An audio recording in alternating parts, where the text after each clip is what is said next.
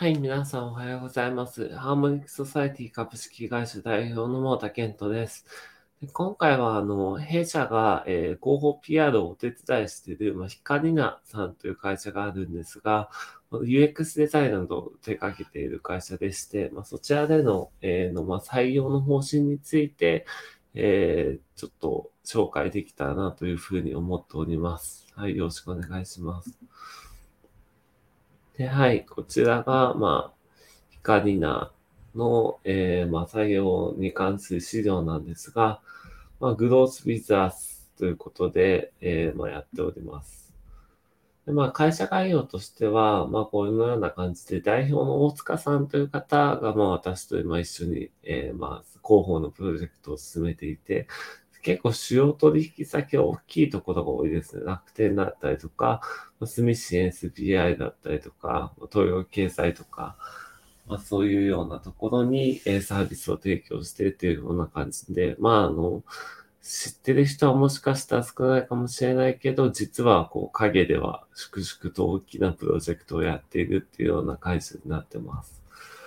で、まあ、光なのパーパスなんですけども、これはよく大塚さんとかとも話していて、わかりにくいことがわかりやすくなったり、伝わりにくかったものが伝わりやすくなるだけで世の中はちょっと前に進む気がする。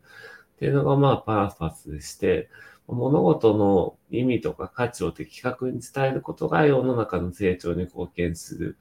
で、特に金融とか不動産、まあ割とあの、金融不動産系の案件が多いんですけど、まあそういったものってすごい人生において重要で、だけどなかなかこう理解しにくいじゃないですか。そういったものをまあデザインを通じて、えっ、ー、と、わかりやすくしていくことで世の中を前に進められるんじゃないかということを考えています。で、その活動の一環として、ファインドとか、えー、まあ、パーツっていったような、まあ、他のメディアっていうのを運営しています。で、まあ、サービスの成長支援を通じて世の中の成長に貢献するというのが、まあ、あの、ヒカリナさんのミッションで、えー、まあ、役目としてはビジネスとユーザーのコミュニケーションをデザインすることと。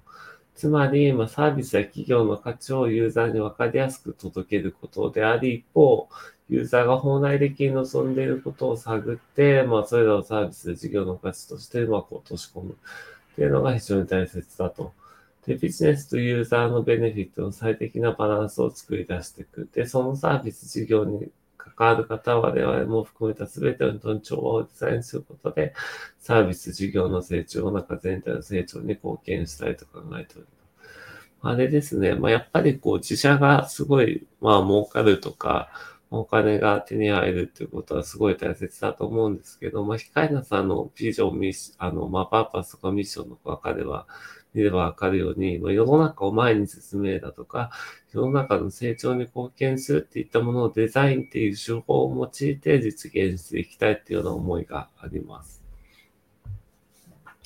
まあ、具体的なサービス、どういうものを提供しているかっていうことなんですけども、新規サービス立ち上げの時の、ま、デザイン面、ま、アプリのデザインだとか、ウェブでサービスのデザインっていったものを行っていますと。で、まあ、あの、ヒカイナさん非常にあの、プロトタイプ、まあ、デザイン思考みたいなのを大切にしているので、あの、最小限の納品物である MVV であ、MVP であったり、まあ、あの、プロトタイプっていったものを、まあ、軸に具体的なところから、こう、徐々にボトムアップで大きな、まあ、概念みたいなものを作っていくみたいな、え、方向性です。2番目のサービス改善成長支援っていうとこなんですけども、こちらは、あの、すでに走っているサービスをどうやってグロースさせていくかっていうことになります。で、まあ、3の各種プロモーションっていうのは、まあ、あの、ユーザーにとっての価値となり得る点を効果的に訴求し呼び込むことで一貫して UX の提供につなげるといったことをしております。で、はい。4番目、ブランド開発。まあ、こちらは、まあ、現在の資産とかを、まあ、あの、戦略の整理とユーザーにとっての価値の再発見を行って、企業のブランドアイデンティティだったり、コーポレートアイデンティティみたいなものを設定して、それは効果的に共有伝播されるように言語化視覚化を行います。っていうのがやってるような内容ですね。で、まあ、得意な領域は、まあ、4つあ、3つあって、RD ステージのサービスの成長支援。まあ、スタートアップとかですよね。で、金融フィンテック領域のサービスの業務。やはりその金融系で多数の業務があるの、あの、実績があるので、そういったところのドメイン知識とかも分かっているし、なかなか金融系の、まあ、デザインとか難しいと思うんですけど、そこで数々の実績を残しているので、そういったところが他社との差別化になっているんだと思います。で検索や取引などが絡むサービスの UI デザイン。まあ、航空券の予約だとか、不動産の物件内見予約など、まあ、そういったところも、まあ、実装の難易度っていうのは割と高いんですが、まあ、そこら辺の UI 設計の UI デザインの経験が豊富だと。で深いサービスをまず理解して、ユーザビリティの原則に沿った設計制作っていったものを行っております。でまあ、特徴としては、まあ、具体化力でプロジェクトを前進させるっていうようなことで、まあ、あの、ボトムアップですよね。まあ、下にもあるんですが、まあ、具体的な形みたいな叩き台を作ることで、まあ、共通認識を作って、まあ、あの、それ、プロジェクトとかを前進させるっていうようなことです。形に直結するリサーチ分析っていうことは、まあ、調査分析結果が的確に形に落ちることを重視してますと。で状況の整理や資料による検討には時間をかけずにクイックなリサーチとデザインや言葉などの形を軸に検討を進め、素早く精度を上げます。まあそうですね。で、細部から全体を考える。まあここも結構一つ特徴かなと思ってて、まあ非常にアイナさん、大塚さん自身もデザインとか文章とかを手掛けていたことからもわかるように、細部っていったものから全体を考えるっていう視点がすごく強いです。でデザインによる情緒的価値を重視するという、まあ、単純にこ論理的にいいよねっていうのじゃなくて、まあ、なんとなく情緒的にいいよねみたいなことも大切にしているってことですね。で、まあ、スタイルとしてはボトムアップアプローチ。個別具体を先に考えて全体を考えていくと。まあ、その方が結局ズレが少なかったり、まあ、最短距離でゴールっていったものに到達することができるっていうのを、今までの実績をもとに、まあ、あの、培ってきたっていうような感じです。リューテハーモニー。ま、この成長を軸に全体の調和を生み出すと。まあ、あの、この先に考えることは、まあ、非常に組織のやり方としても重要だと考えていて、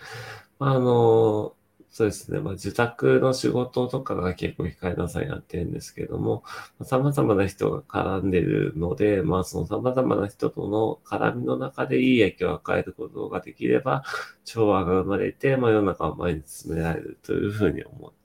考えています。テグローウィザス。あの、非常に、あの、まあちょっとメモ書きとかもあるんですけど、クライアントとの距離が近いとか、クライアントをリードして関係が多いとか、やったことがなくてもとか作りたい実績を作りやすいと